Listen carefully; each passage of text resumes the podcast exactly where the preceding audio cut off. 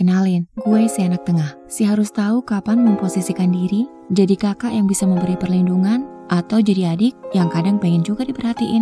Gue itu paling sering berantem sama adik, walaupun akunnya cepet sih. Tapi kalau udah berantem sama kakak, ya minimal perang dingin lah berhari-hari. walaupun kelihatannya cuek, tapi sebenarnya gue tuh selalu mentingin mereka daripada diri sendiri. Ya gengsi aja buat ngungkapin perasaan. Kadang kalau lagi overthink, gue tuh suka mikir tentang posisi gue yang terlupakan. Kakak jadi yang paling dipercaya dan kebanggaan orang tua. Adik selalu jadi yang paling disayang. Gue ya harus bisa melakukan semuanya sendiri. Tapi nggak apa-apa sih, gue yakin kasih sayang orang tua buat semua anaknya sama rata kok. Yang penting sebagai anak tengah, kita harus pintar memposisikan diri dan jadi sosok yang mandiri. Pukul 2 malam. You make me feel special 세상이 아무리 날 주저앉혀도 아프고 아픈 말들이 날 찔러도